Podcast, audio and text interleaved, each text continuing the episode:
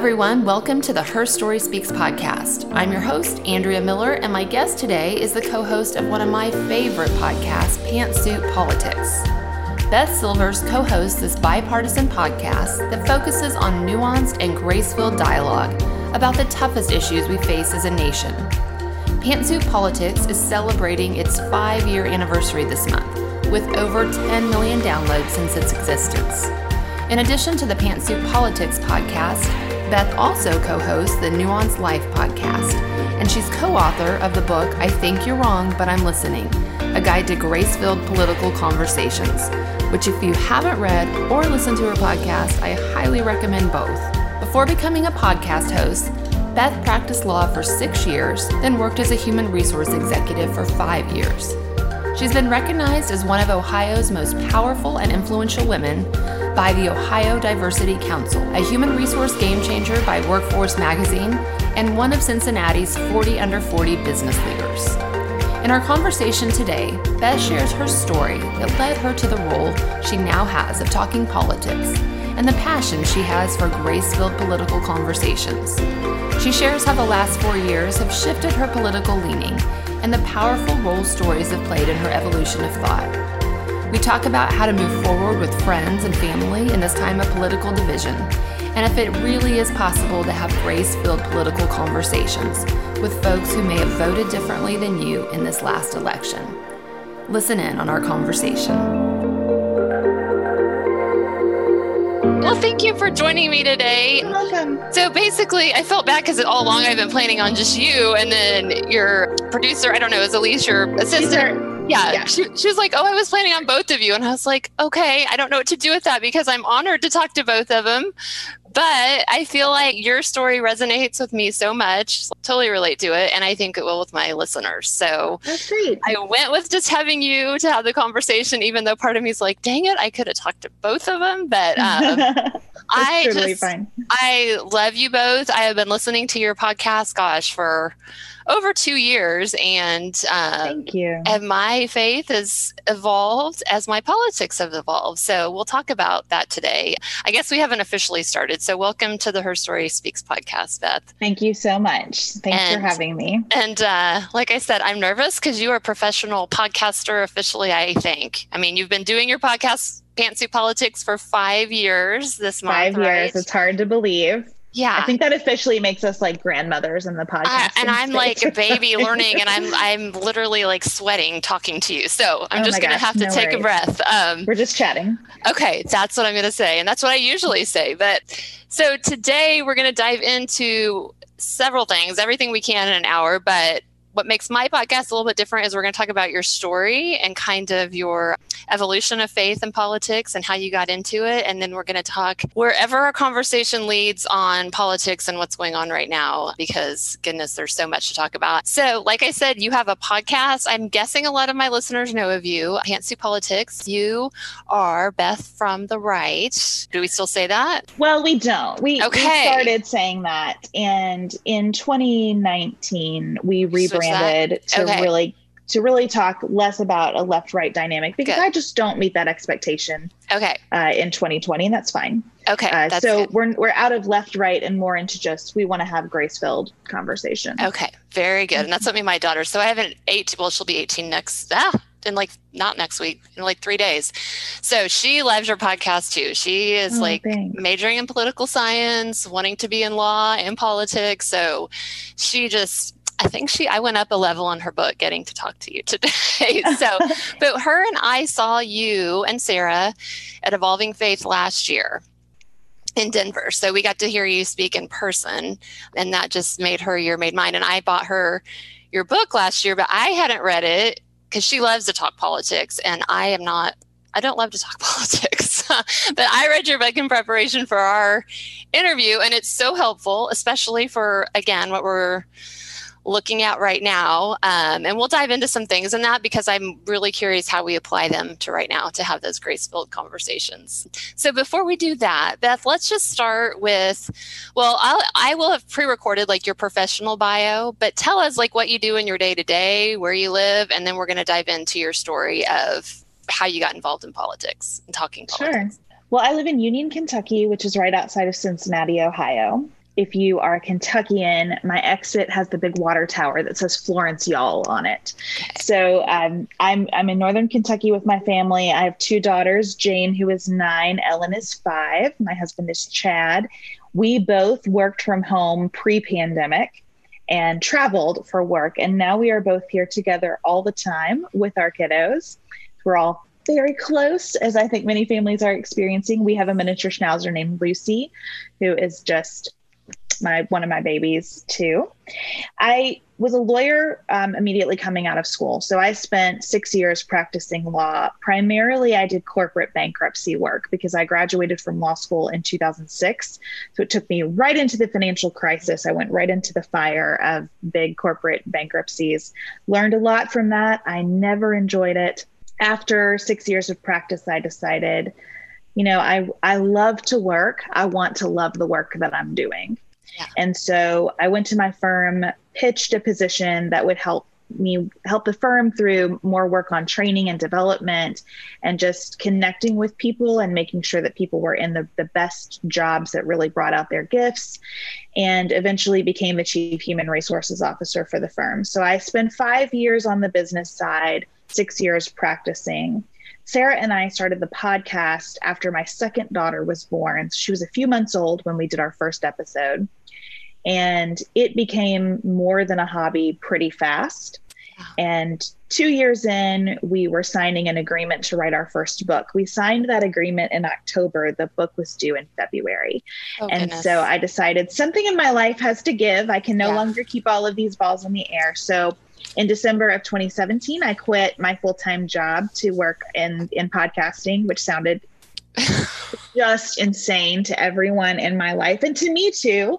And I kept telling my husband, you know, if this doesn't, if we cannot support ourselves this way, then I will just have had a sabbatical and I will find right. a job and I will get back to it so I also did some business coaching, um, which I still do, but I'm going to let that go in 2021 okay. because Sarah and I now we have the book. I think you're wrong, but I'm listening. A guide to grace-filled political conversations. We have Pantsuit Politics, which produces two podcasts a week. We have the Nuanced Life, which produces one podcast a week, and then we have Patreon and social media and speaking engagements.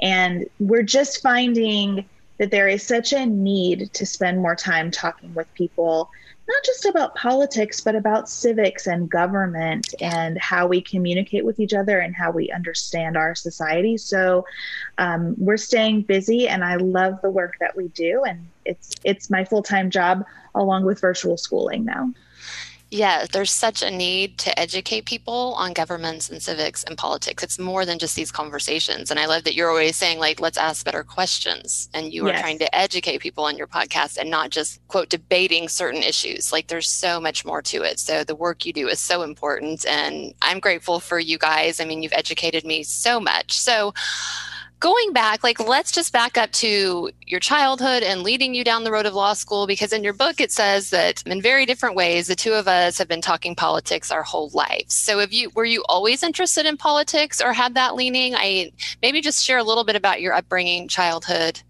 and the role of faith. I grew up um, on a dairy farm in Western Kentucky.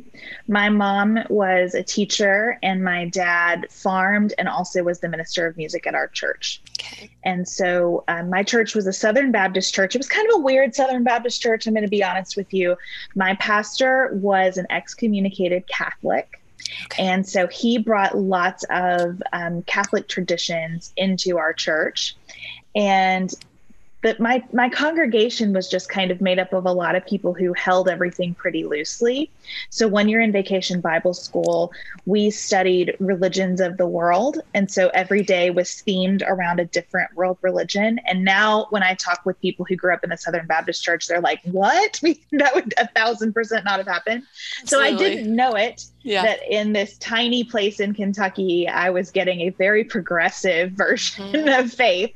Uh, but I was from a young age. And my family made church more than we attended it because my dad was music minister. My mom played the piano. I taught a children's choir. I mean, we just, we were, we were there to make church happen. So I never thought much about the intersection of faith and politics growing up because I really didn't hear about politics at church. Okay. Um, my parents, though, were really dedicated to news.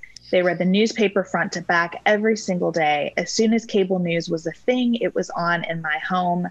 And I remember um, the Operation Desert Storm talking with my parents about that a lot. I remember Clarence Thomas's confirmation hearing. I remember OJ Simpson and the Bronco and just watching all of that with them. And, you know, my dad, in addition to the church and the farm, served on um, Kentucky Farm Bureau's board of directors, doing a lot of agricultural lobbying.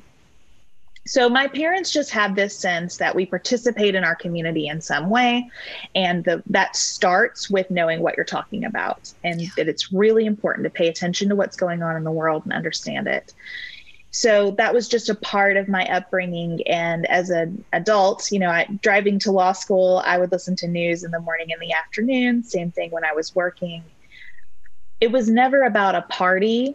Okay, that's uh, what I was wondering. Family. Yeah. yeah, it was never about partisan politics. Uh, my parents voted for both Democrats and Republicans okay. growing up. Probably more Republicans than Democrats, even though they are registered Democrats. Okay. We're in that part of Kentucky that has a lot of history with sort of uh, Blue Dog and Dixiecrats. You know, it's just a lot of people are registered Democrats who vote Republican now. Um, so I had a, a somewhat conservative upbringing. The biggest thing I learned from my childhood about partisan politics was that regulation was very difficult for dairy farmers, especially regulation around climate change. We weren't even using the word climate change yet, but I remember Al Gore being exceptionally unpopular um, mm-hmm. um, in my house and in my family circles because of some of the requirements being imposed on really small farms at a time when the economy was already squeezing those farms out. And that really formed the perspective that I was going to be a Republican because I felt it was important to be close to the problem that you were trying to solve.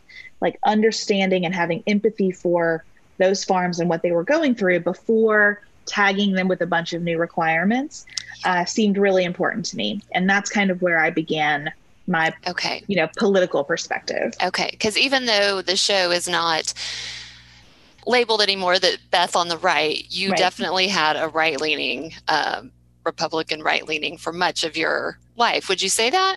I would. I've okay. never been socially conservative. Okay. Um, I have always wanted to be a person who is very um, committed to upholding everyone's dignity.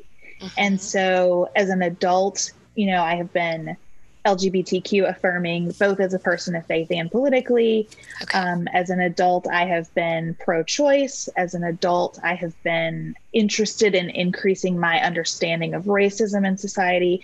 So there are lots of ways that I never neatly fit in the Republican tent. Okay. But I also have a perspective that local government is is the first place to start, then state government, then federal as a last resort. Okay. Okay, very good. So that's that is good to know on your perspective because I relate to your story. But I came from very conservative. I've always been pro-life. Like this, we'll we'll get in and talk about that. Just how this presidency has totally totally changed everything. Uh, but it did it to me. I mean, I went from the extreme to wow, just really re-examining and evolving with all my beliefs there. Um, so that's interesting for you, though, how that hit home and how that played out. So one of the quotes in the book it says growing up you learn that women are rewarded for doing what is expected of them and making everyone feel good in the process so just talk a little bit about you know you share in the book like you always got the a's and the reward awards and you just always did what was expected of you um, and kind of how that played out then and how how that's playing out now or maybe transforming you and what you do now? Well i am definitely a recovering people pleaser. I certainly uh, had kind of an addiction to academic success as a child and that carried on into my professional life. Um, i was pretty successful in pushing through some very progressive policies in my law firm when i was in the hr seat and i think it's because i have um, cultivated this patience with other people and their perspectives, sometimes too much patience. Uh, but but I found success in always making people comfortable, helping people feel like whatever we were discussing was their idea, not mine, um, helping people feel like everything they were saying has been heard and is valid. And oh, can we also look at it this way? You know, just a really soft approach has always worked well for me. Mm-hmm. And, you know, as I have gotten more into the podcast and been exposed to lots of new perspectives and read and learned more, um, there are definitely people who will fairly say that my personality and approach have been largely shaped by patriarchy. And I think that that's a fair criticism of yeah. me. And it's something that I'm always working on myself um, and thinking about. I also have done a lot of therapy in my life, behavioral therapy, because I was in a really serious car accident when I was 17. Okay. A person died in that accident. Um, and so that's just something that I've, I've been working through um, since then. And I think putting all of those pieces together, I have definitely found my voice more doing the podcast. I'm a very different speaker and thinker than when we started. Um, I have learned that making people uncomfortable is not the greatest sin that I can that I can um, inflict on someone. Um, and I still think there's some value in my approach because I do think I have an opportunity to influence people because of that patience and that willingness to really hear them out um, before I and and try to speak to them in a way that meets what's really important to them. So I think there's definitely been a refinement of who I am and how I think about the way that I interact with other people to get away from that people pleasing, to get away from that sense that I'm subservient to everyone and that I'm trying to meet their expectations. Um, I feel more powerful now than I have for most of my life and I want to retain the aspects that keep me feeling very connected to others and and like I can that that I can be strong in my own voice without diminishing anyone else. And one of the things which struck me, you said Beth worried that this is in the book again, starting you started the podcast. Beth worried people would listen and they would realize how little they knew about her. Absolutely. So, so explain that a little bit. I guess I guess that goes back to what you were saying that did you just keep a lot of your thoughts and opinions to yourself? Yeah, to fit in. Mm-hmm. Yeah, I kept a lot to myself and I think that I was in some ways, especially in the workplace, a a bit of a chameleon um, because I did really try to just make people feel comfortable and and I sat through a bunch of workshops where women were taught like if you want to be successful with the guys, you have to mirror their body language and you mirror some of their words back to them and um, all that training training sunk in for me because look i you know i was walking in as a girl who grew up on a dairy farm in a place that has zero stoplights and like one grocery store um, to this this office tower in cincinnati which just felt giant and overwhelming to me. So I constantly had a sense of imposter syndrome. Like one day everybody was going to realize they'd made a terrible mistake and I did not belong there. And so when I got those messages and when I saw it working for me to adapt to the person in front of me, it became a big part of my style. Yeah. And inside, you know, I'm this person who loves poetry and could happily like go study Ayurveda or something in New Mexico. Like I, I was just putting on a costume yeah. in a lot of senses. And it takes a long time to take your costume off when you've practiced it for that long too. For sure. And I, like you, I have two daughters, and raising daughters in this world is hard, especially I have a similar just experience with that of being people pleaser, straight A, fit in the box. And when you're on a podcast, you can't, I mean, you really, if you want to be authentic, you have to start telling opinions and your voice. And you're going to, everybody, not everybody's going to like you. And so I'm coming to realize that too. And it's hard to grapple with, but I think it's part of really becoming who you are as a woman. With that, how are you raising your daughters differently than so they don't grow up with that same mindset? It's a challenge because I definitely see yes. a lot of my tendencies in my two in my two daughters. Mm-hmm. Um, but I also already see that they're going to have much less unfolding to do yeah. than I've done. You know, I don't think that there was anything about my life that was a lie. I just think it was it was compressed. Right. Right, and I think that the, the, podcast, like you said, there's no point in doing a podcast if you aren't going to just show up as your full self um, every time you come to the mic. So it has pushed me to to open and to open you know to myself as much as to anyone else mm-hmm. and i think that because my daughters are growing up knowing this version of me yeah. They're also extremely comfortable in their own skin and they're they're very different in so many ways and i think the fact that those differences are so apparent is a good indicator that each of them is just living living yeah. their thing um, with academic success, you know, we our girls are smart and they're good at school. So we're just trying to find this place of encouraging them to use those gifts and to develop habits that are responsible and that will serve them well in life. And also knowing that that is one measurement and it is not a dispositive measurement, that they can still be really smart and the way it's being measured at school doesn't capture that that being smart isn't enough, that being kind and courageous and having causes you care about and art forms of expression that you cherish is also really important. My daughter was my older daughter was excited this week because she was tested for the gifted and talented program at school. And as we were talking about that, I tried to say, that is just so wonderful. And also, you're already gifted and talented, as are all of the kids who weren't invited to take that test. They're just gifted and talented in different ways. And a lot of the work of being a person is being able to see everybody's strengths. So I don't know, you know. Yeah, no, we're, I mean, it is a fine know. line. And like you, I'm figuring out as I go. And I know yeah. my daughters are doing better than I did. And I think, too, is, I mean, we just got to watch with our daughters a vice a woman vice president and it's yes. i think of my, my youngest is 11 my oldest 18 but i think like she saw that and doesn't grasp ex- like i do just how amazing that is because that will be more of her norm i think going forward yes. and things like that makes the difference that we would we never had so there are changes and they're seeing things that we never saw and hopefully finding their voice quicker than we ever did. Um, well, it, it, makes them see themselves in different ways. Like just today, my daughter was asked to color a picture of a veteran because they were talking about what mm-hmm. Veterans Day means. And my five year old decided to draw herself as a veteran. That would never have occurred to me in a million years. And then she said, I told my teacher that someday I might fight in a war or something. Like, ne- yeah. not in a million years would I have thought about that for myself. So I, I see it happening in them. I also, you know, I'm going to make a lot of mistakes in this process and I'll probably overcorrect in some places and uh, repeat some old patterns in others. And I just for try to sure. give myself some grace for that. Too. For sure.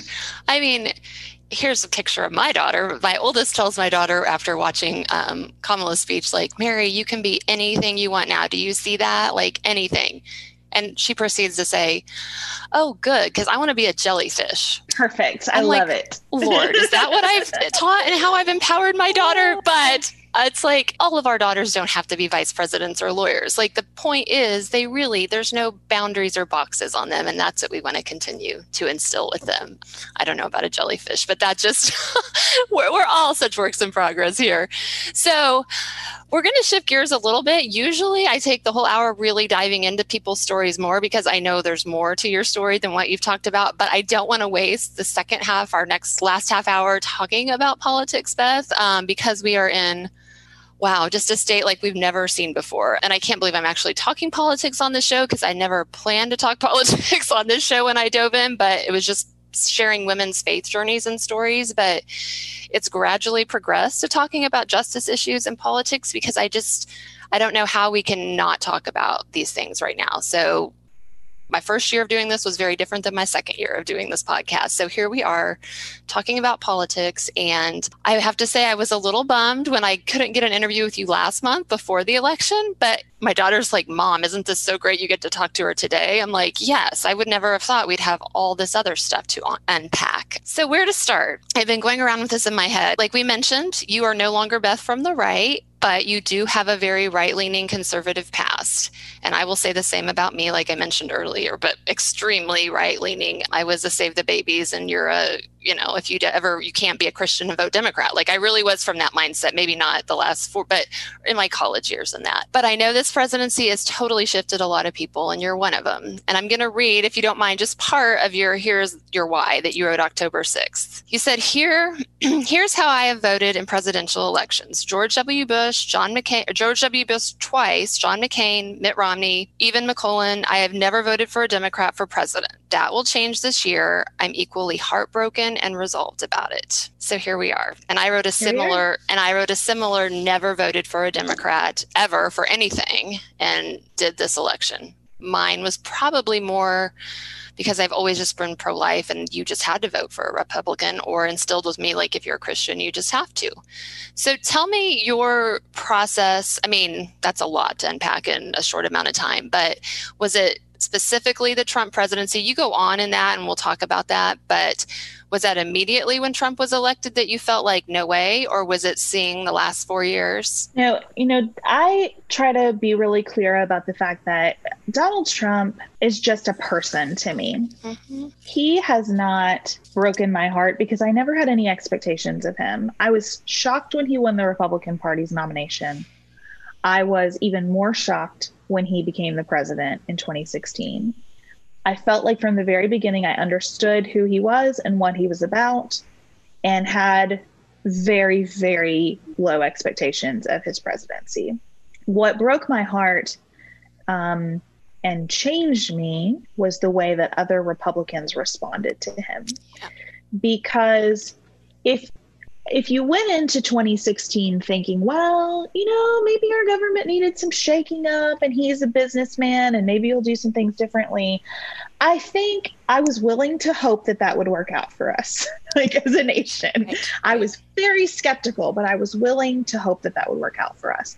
I think embedded in that idea was an assumption that there would be some real guardrails around him, that people who were traditional Republicans would constrain his instincts that went beyond being a businessman who might come in and shake things up a little bit. And so, for the first two years of his presidency, I thought a lot about okay, how can we vote in primaries for people who will do that, who will be those guardrails? How can we make sure that the party stays about the things that I thought were important?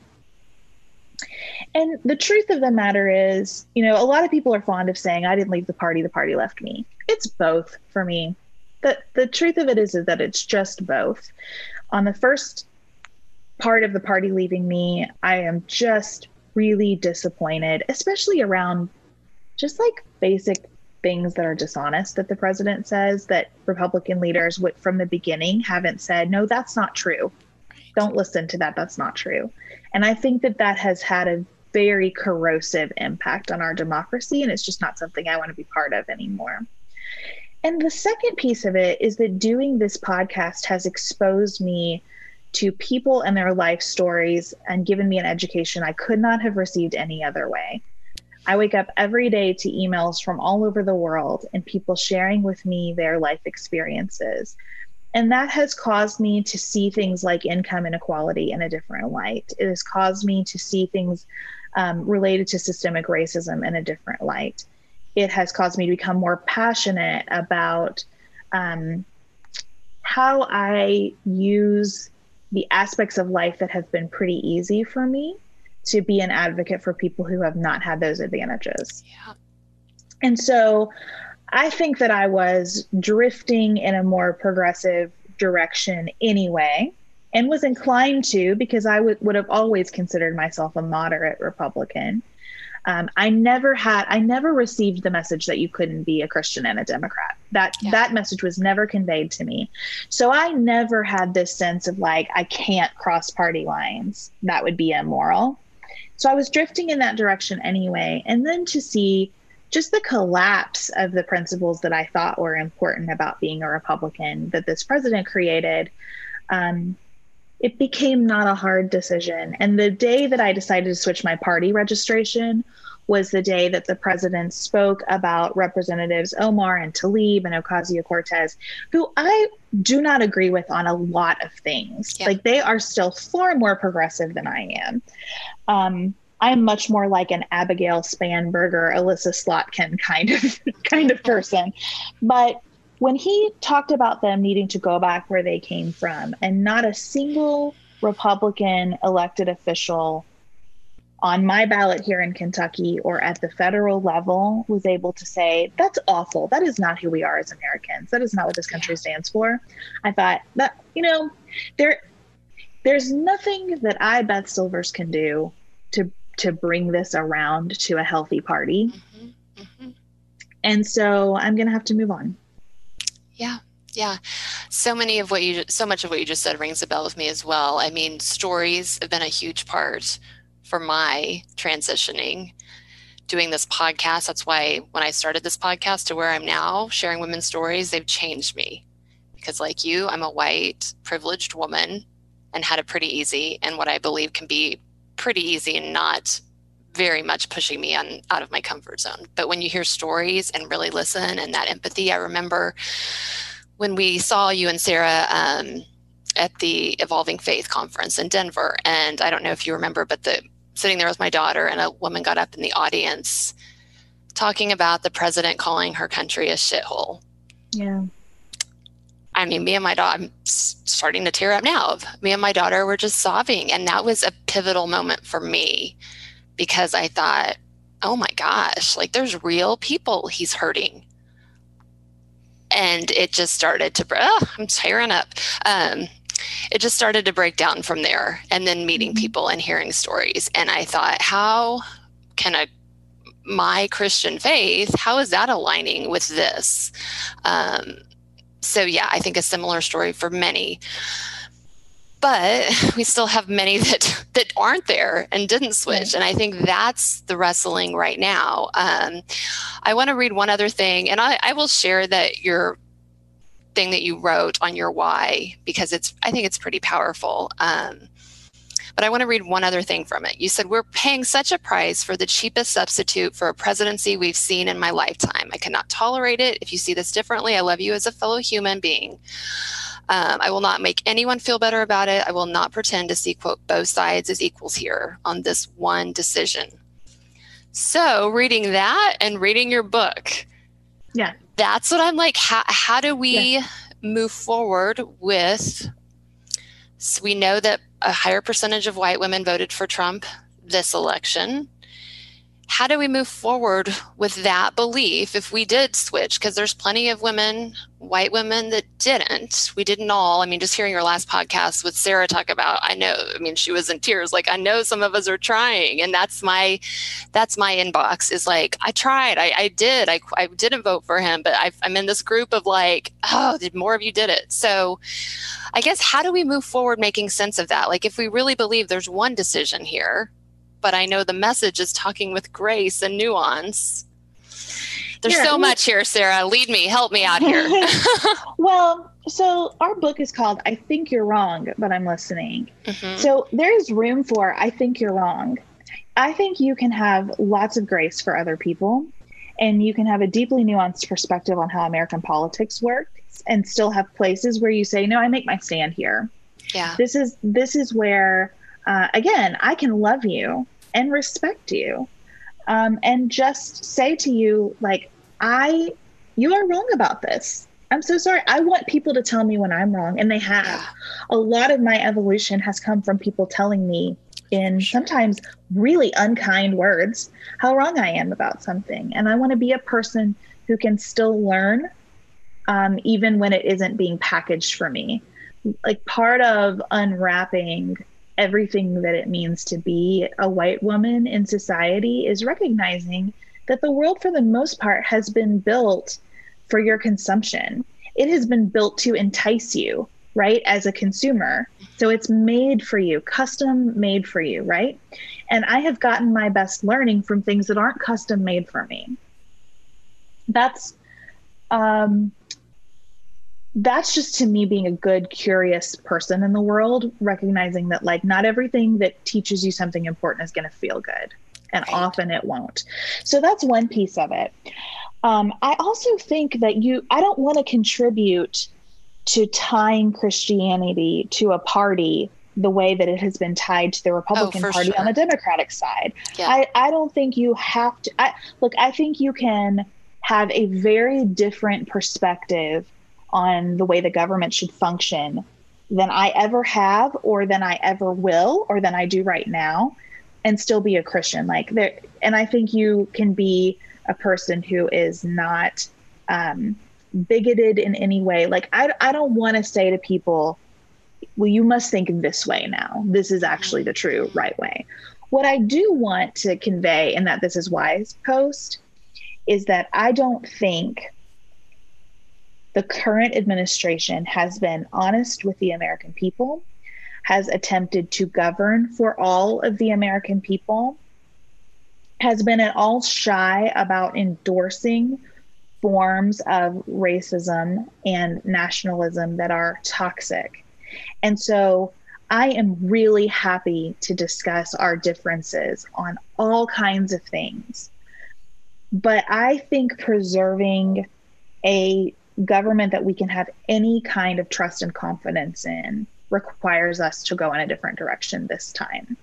Yeah. And I do not think that Joe Biden is the face of a radical departure from the type of leadership that all of us can benefit from. Right. Um, I get it. If you voted for, you know, Republican senators and Joe Biden, I totally get that. Mm-hmm. Uh, it's not the choice that I made. And I really, in my heart of hearts, if I'm just being transparent, hoped for a repudiation of the entire party because of the way it's gotten behind this president. But I get that choice. Um, and I think divided government often has some benefits. So I never want to say to anybody, there's no space for anything that you believe here. I do want to be really clear about the fact that that I don't have I don't have room for a good faith um, support of Donald Trump and the way that he has led and the way that I that he has told us he will continue to lead um, yeah. if he's in office for another four years. Do you struggle like right now? I find myself with a tension of knowing I have friends and family that I love dearly that voted for Trump still. Mm-hmm. And I'm struggling with that. I'm struggling to like separate not thinking they're racist, not thinking like that they just are fallen for life. Like how are how do you separate that and move forward? Well, I think it's um I think it's difficult. People have very different opinions about how much openness we should have to people who voted differently than and that, that's that's I think what I'm going for. Yeah. Like yeah.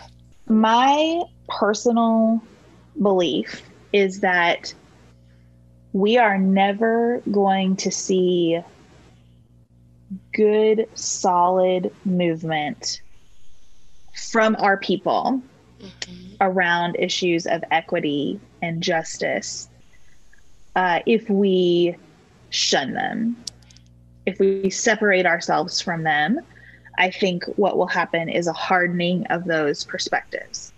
Now, my inbox is filled with people who tell me, no, you should absolutely shun them. You should shun them, you should shame them, you should leave them to die off and be replaced by a new demographic. And I hear that, and I'm not going to tell anybody they should feel differently than I do about it. But my sincere belief, and I think there is like mountains of data to back this up, is that where I have the opportunity to influence someone, it requires me to stay in relationship with them. And I want a more just world um, that my people participate in. You know, I don't want to just write off the place I came from and the people I love. Um, I have seen an evolution in the, the people of my origin over time, it is not as far along the path as I would hope. And many of them still support this president and can't even understand why I see him as racist. That's the gap, right? We have a different definition yeah. of racism because they don't believe that he hates any individual person of a different ethnicity. And I'm talking about systems. I'm talking about um, policy that disproportionately impacts. We're having two different conversations. Yeah. And so I can shame them and shun them for not being part of my conversation, or I can continue to work to bring them into my conversation. And also, there's still things for me to learn from them. You know, there there are. We got a very heartfelt email from someone who did not vote for Donald Trump but considered it because she feels that Donald Trump at least values people with less education than Democrats. It's interesting. Okay. And and and it was a very thoughtful it was a very thoughtful message about her sense that Democrats do not value the labor of people who don't have a college education and don't value the thoughts of those people. Okay. Now, I'm not in Democratic Party politics in a way to say, like, one way or the other, what the messaging is or should be. There is something for me to learn from listening to that perspective, right? Because I so value education and I so value, um, you know, people who have worked in academia, people who are more intellectual. Like, there's something for me to hear in how do how do I do a better job yeah. valuing just like I talked about with my daughter, valuing everybody's gifts and talents, yeah. no matter yeah. where they come from or how they are expressed.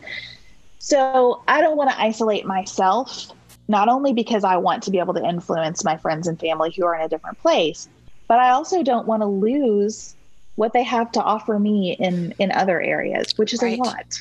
Right. Ah, I'm listening. I am listening and I'm wrestling with it because I am hearing both sides. I mean, with your book, I mean, it's very much great, and your conversations are grace filled. And I guess that is where the grace comes in.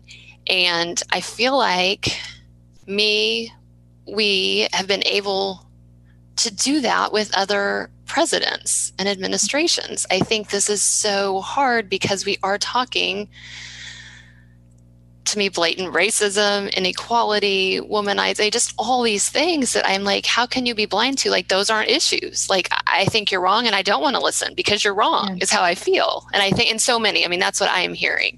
But I do think you're right that what is, does that closing that door do anything? No. Um, what were you going to say there? I'm sorry. Well, just that I, I get that. And, and here's the other thing. So to me, the principle of grace fundamentally, and the reason we use the word is because grace indicates that you get something you don't deserve. Okay. That's what to me Christian grace is about, and that's what civic grace is about. Mm-hmm. You don't have to deserve any credit or any hearing to receive it from me because that's how I believe we can connect with each other. Yeah. So that's part one and why I lean heavily into that. Part two, though, is maybe that's not everybody's work to do. You know, we try to be really clear. I'm not asking someone who's gay to sit down and have a grace filled conversation with someone who thinks being gay is a sin right. and that they're constantly engaging in some kind of abomination. Like, that's not your right. work to do. Right. Um, Sarah says this well some people are called to be safe, and some of us are called to be uncomfortable. Mm-hmm. And so, um, I also think that there are those of us with a lot of privilege who maybe aren't called to this work, who maybe don't have the gift of being patient or don't have the gift of um, being able to put that separation in and figure out how do we continue to work on each other. And I think there are seasons for this. For sure, for sure. A lot of people have reached out since the election saying like, I don't, I don't see how we can come together, or uh, people are disputing the election result. How am I supposed to have a graceful conversation with them? And my response has been, maybe you're not right now. Right. Just put for now at the end because yeah. this people will a month or two down the road, we'll be having a different conversation than we are today. That's and I, right. yeah, and I think that's where I'm landing as I process this week because I would say majority of my family still voted for Trump. I moved, come from moving, lived in the Bible Belt the last seven years of Oklahoma. Most of the people I knew there voted for Trump, and it's it's upsetting to me. But they can't understand at all where I've come from, like what happened to her. But I think mm-hmm. to me, it's come like right now is not the time. Like you're not going to go just like let these relationships just simmer and then when it's time to open that door because what you were just saying earlier i agree that we're not all called to that but i and you, maybe you disagree with me but as white women that have had a shift i feel like we're really i feel like we're called to it i mean mostly would you agree because i'm sure not going to leave it up to our BIPOC people to have to go have these conversations. So I feel like we are more called to it I was very um, moved by Dr. David Campt, who we had on the podcast a couple okay. of years ago. Um, Dr. Campt has developed what he calls the White Ally Toolkit. Okay. And he came on to talk about, and he said, Hey, white people, listen to me. I, as a black man, cannot reach your racist uncle the way that you can.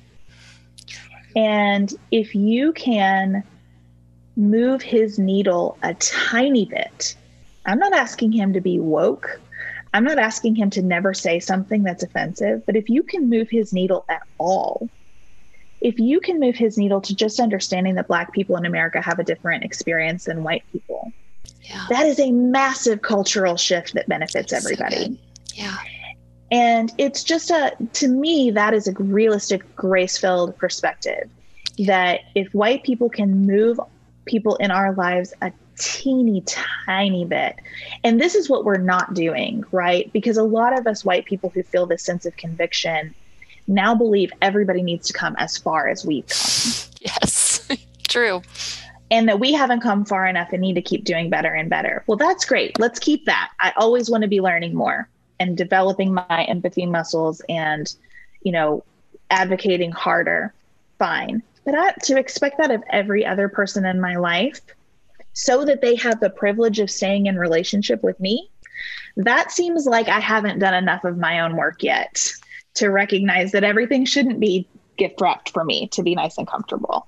Yeah. So I really think about his work all the time and his call to action all the time. That's, you know, that's where I take my cue. That's so good. I'll, I'll find the link and put that in this episode because I think um, I don't know that I listened to that conversation, but that is so profound. Just that little moving of the needle. Um, so, does it discourage you at all, or how did you feel, or maybe you're still processing it, the fact that more white women voted for Trump in this election than the last? I do find time? it yeah i do find it discouraging and sarah and i are in a little bit different places about this we we've been talking about it you know sarah feels like we don't want to discourage the white women who are out there doing the work. And I don't.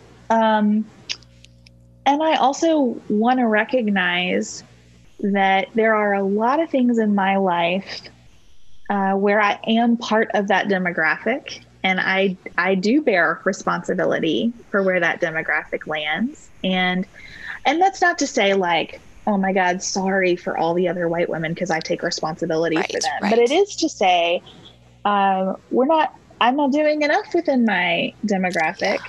Yeah. to try to push this conversation forward so simple things like i really have encouraged people to listen to nice white parents because Great. i think when you just start to think about things like who talks at the pta meeting the most um, you get it it starts to sink in and that's a message that can can start to sink in without like tying up all the other stuff that gets tied up when we're talking about this candidate or that one. Mm-hmm. Um, so I think there are really fruitful places to explore these conversations among white women. And I think that have I done enough of it? No. And I need to do more of it. Yeah. I mean, I don't think the work obviously the work does not end. Um, but i did i've wrestled with that too because i was very discouraged last week and just like almost upset at white women like what is it but then i also found like like you an inbox of I, I did switch i did you know i was doing the work so i don't want to discourage but i also want to realize there's so much work to do and it's it's not centering it's centering us i think when we are also hurt of well i did it's okay you're good yeah. let's keep, keep doing the work and quit centering yourself because the statistics also if i I was shocked to see this that white men vote, voted for him less this election. How do you explain that? I don't know. You know, I've been holding the exit polling loosely. I know. That's why I'm like, uh, here's what it says, it's, but it's a weird time. Right. Um, what I have learned from the exit polling so far is that people process the pandemic in very different ways. Yeah. So I processed the pandemic as an angry as an angry voter mm-hmm. because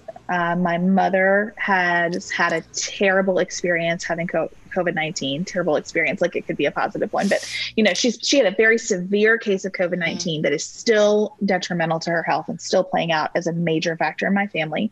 One, and two, furious that we have not found a way to get kids back to school safely. Yeah. And yeah. in my mind, that is because of a lack of federal leadership. There are white women who would say the same two things, but see it as a reason to keep Republicans in office because they believe shutting down the economy has been so harmful. And they see it as a choice that we either keep the economy open or we close it, right? Good point. And when you put it in those terms, it takes people to, down a different path. I think similarly, people have had very different reactions to the racial reckoning and the protests following George Floyd's murder that are heavily influenced by media choices and consumption. And so I have, I didn't even understand what the president was saying when he was like, white suburban women, you should like me. I saved your neighborhoods. Well, my neighborhood has never needed saving. Um, but I also, I don't react in fear when I see images of of riots on television. Right. Right. And I process what is a protest differently than what I think right. starts to skirt into criminal behavior. So I'm just trying to get that there were enormous, heavily emotional issues that we all took in super differently on the ballot this time. Yeah. And I don't know what that portends for the future. Yeah, I think you're exactly right. I was having a similar similar conversation with a friend and she brought up those same thing. There was so much more for people this year. So we have just a few minutes left, Beth. I'm going to go back to something that you said and that that powerful. This is why you ended it saying the Trump presidency is making us worse, infinitely worse, and a close election battled out in the courts will take our sick, tired, fragile nation to a brink from which I'm not sure we can wholly return turn. So here we are, it's playing out. What do you still feel that way? Do you think that's where this is going? Where do we go from here if we're not wanting to, ha- if we don't think it's right to have those conversations with our Trump supporting friends, family? But this is a big issue that they're arguing about still and holding on to and believing. Yeah, I, well, I do not think that we are on the brink in the way that I had thought about okay. when I wrote that post. Okay. So my fear when I wrote the post was that we would have again a lot of third party votes. Okay. And very, very close margins, and perhaps even an electoral college situation where no one got to 270. Okay. So that is that was what I was deeply fearful of. I think the situation we're in now is bad, uh, but it could be a lot worse. So I feel very confident in the way this election was conducted. I feel very confident that there are margins sufficient for the Biden Harris campaign to have multiple paths to 270. I feel very confident that courts are quickly disposing of lawsuits. And and look, I think those lawsuits should have their day in court. I I am ashamed that we have a president who won't concede and Republicans in Congress backing him up when the results to me are very clear. At the same time, I do not fear these lawsuits. If there were issues, we should resolve those issues. Um, I've followed those lawsuits closely. None of them involve a sufficient number of ballots to change the result of this election. So I feel very confident that our system will hold through this. Now, there are people who disagree with me strongly about that and make really smart arguments about why. Right. That's just where I am today. I feel confident that our system can hold through this. Um, the damage that is happening, in my opinion, is that we have so many people who are willing to entertain a fantasy scenario where President Trump actually wins this election who know better. That's what makes me furious. There are people playing along with this. Um, Politico described it this morning as performance art who know better. And we see the polling following their lead we see now that 70% of Republicans think this election was unfair. That's twice as many as would have said the same last week. That trajectory is bad and it's dangerous. Sure. And so I am I am not worried about the system kind of collapsing from the House of Representatives having to decide an electoral college tie, for example. But we have a very long road ahead of us when so many people think that the election was fraudulent because their candidate didn't win. Yeah. And that's, I think, where if I can get peace about you don't close those doors on Trump supporting friends, I can get peace on that. But moving forward to this, that I see so many holding on to, it's fraud we lost this election because it was unfair. Like, I don't even know how to proceed with that. And I think that's going to be really hard. And do you even engage in those conversations? So, my personal perspective right now is to give it a little time. Okay. Okay. I I think right now everybody is very hot. I think that as leaders move, hopefully people will move too. And you know, I, there are a handful of people coming out to say like, "Time to be done." Yeah, yeah. Um, and I think that this exodus of people from mainstream social media to Parler is probably going to be short lived. I could be wrong about that. I've been wrong about a lot of things over the past five years. Um, but I can imagine that some people who are heading there will eventually miss the vacation and baby photos and come back and at least keep some exposure to their friends and family. And also might be, it, it might be darker than what they think they want, you know, over there. I just kind of have faith that time moves us in the right direction. Yeah. It could get worse before it gets better, 100%. Yeah. And I never want to wear rose colored glasses that ignore the present reality in front of us. Um, but I do think our systems will hold through this. I do think Joe Biden is going to do a good job. And I think yeah. him doing a good job could move some people. Mm-hmm, mm-hmm. So, um, I, I, again, for now does a lot of work for me. For now, I think we just let people feel their feelings. Okay. Um, but stand really confident in the results of this election um, and support Joe Biden and, and pressure our Republican members of Congress who can hear us to accept these results and move us forward. And then we see what the next step looks like. Yeah, that's good. That is good. And the last thing before we wrap up, I do want to go back and ask you um, when you just said things will get better or things will get worse before they get better. I think of COVID. And I mm-hmm. know you have a story about your mom getting COVID and really suffering. I remember hearing the episode where you talked about your mother, that she has a compromised immune system. My mom does too. She has horrible rheumatoid arthritis. And not to mention, my dad passed earlier this year. So she's had the worst year of her life. And she is my biggest fear that she cannot go through this. So tearing up again, because hearing you talk about your mom and when she got it, it was just heart wrenching for me. And I hearing your struggle. So can you just, we don't have to, I don't want you to have to go through all that, but just maybe one, what you would like to say to people that are still, there's still people not wearing masks or don't think things to be shut down. Like just what, share your heart on that for the last final thought. Well, my mom also has rheumatoid arthritis, very severe. And so her getting COVID was my worst case scenario. She went nowhere after the pandemic started because it was her worst case scenario as well. My dad was also very conscientious, but still managed to contract it. And my mom then got it, and she spent 15 days in the hospital in September. Um, here we are in early November. She's still on supplemental oxygen. She is doing physical therapy. She is in a tremendous amount of pain that her doctors associate with COVID that they think will last for another three to four months. Um, and so, you know, what I want people to know is that we don't walk around wearing signs that tell you who is going to experience a cold versus who is going to not survive this. And there were 13 days where I was pretty sure my mother was going to die. And I'm so grateful that she did not. Um, but it pains me when people talk about this herd immunity concept as though we're just willing for people to have these experiences of being in a hospital alone. And we're willing to let families wonder if their loved ones are going to die. And we're willing to let some people die and we're willing to have those families then struggle with whether it's responsible to conduct a funeral or not. And we're that's just all the price of doing business so that we can um, have a birthday party in a restaurant. That just breaks my heart. Yeah. And as difficult as the past few months have been um, I've learned a lot about my family. I've learned a lot about my neighborhood. I've learned a lot about my kids and myself and our capacity to adapt to a challenge that calls us to make some sacrifices for our neighbors. I don't think I've really been asked. I'm going to be 40 in March. I haven't really been asked to sacrifice for my neighbors in my lifetime. I haven't. Yeah.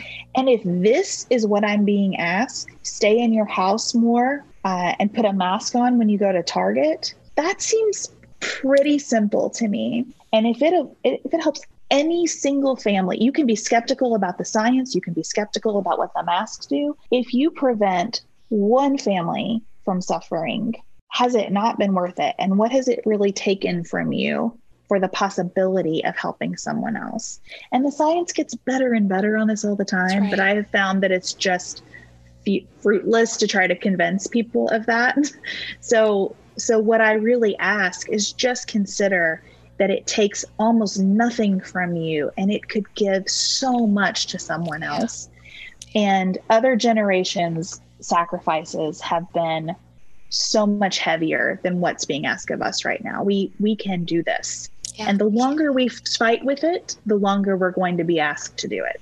Yeah, Beth, I can't thank you enough for just sharing your heart and grace with me and my listeners today. I knew I would love talking to you, and I just am I'm honored to get to. So thank you. Oh, thank you so much for having me, and thanks for what you're doing. I think storytelling is how we become better humans, and mm. so I mm. know that your work makes a huge difference. Mm. I'm glad you're doing it. Thank you. And tell us, we'll link it up in the show notes, but where can where can you be found? And yeah, you also so, have Patreon. We have so many things. Our yes. website is pantsuitpoliticsshow.com. You can sign up for our email newsletter there, which is a great way to know all the things that are going on in our universe. You can listen to Pantsuit Politics wherever you find podcasts. You can buy our book wherever you find books. Again, it's I Think You're Wrong, but I'm listening. Um, we do it, my co host Sarah does a fantastic daily news brief on Instagram. So if you follow us there, you can get your news every day five minutes or less. And then if you want a deeper look at a single issue, um, Monday through Thursday on our Patreon, patreon.com slash pantsuit politics. I produce what we call the nightly nuance. So I take one topic and break it down in like seven to 20 minutes, depending on how, how uh, dense it is. Right. So we would love to uh, meet people in any and all spaces. We are, we are better for um, the diversity of our community and having everybody think about these issues alongside us. Right. Thank you for all your work. You do a lot of it, Beth. Thank you again Thank for you. today. okay. Thanks for having me. Nice yeah. to meet you. Nice to meet Tell you. Tell your too. daughter I said thanks for listening. I don't know about you, but I received so many takeaways from this conversation with Beth. So many of her words I'm still mulling over in my mind as we're in the middle of these politically divisive times and I'm trying to navigate forward with friends and family who vote and believe differently than me. For me, one of the most powerful statements Beth said in our conversation was Where I have the opportunity to influence someone, it requires me to stay in relationship with them. Easier said than done, I know, but when it comes down to it, I think those words are dripping with truth. For more on that, I'd encourage you to check out the Pantsuit Politics episode Beth mentioned with Dr. David Campt entitled How to Be a White Ally. I've put the link to that episode on the episode show notes at herstoryspeaks.com. There you can also find the link to the other podcast Beth mentioned, Nice White Parents. And of course, you'll also find where to find Beth, her podcast, and purchase her book.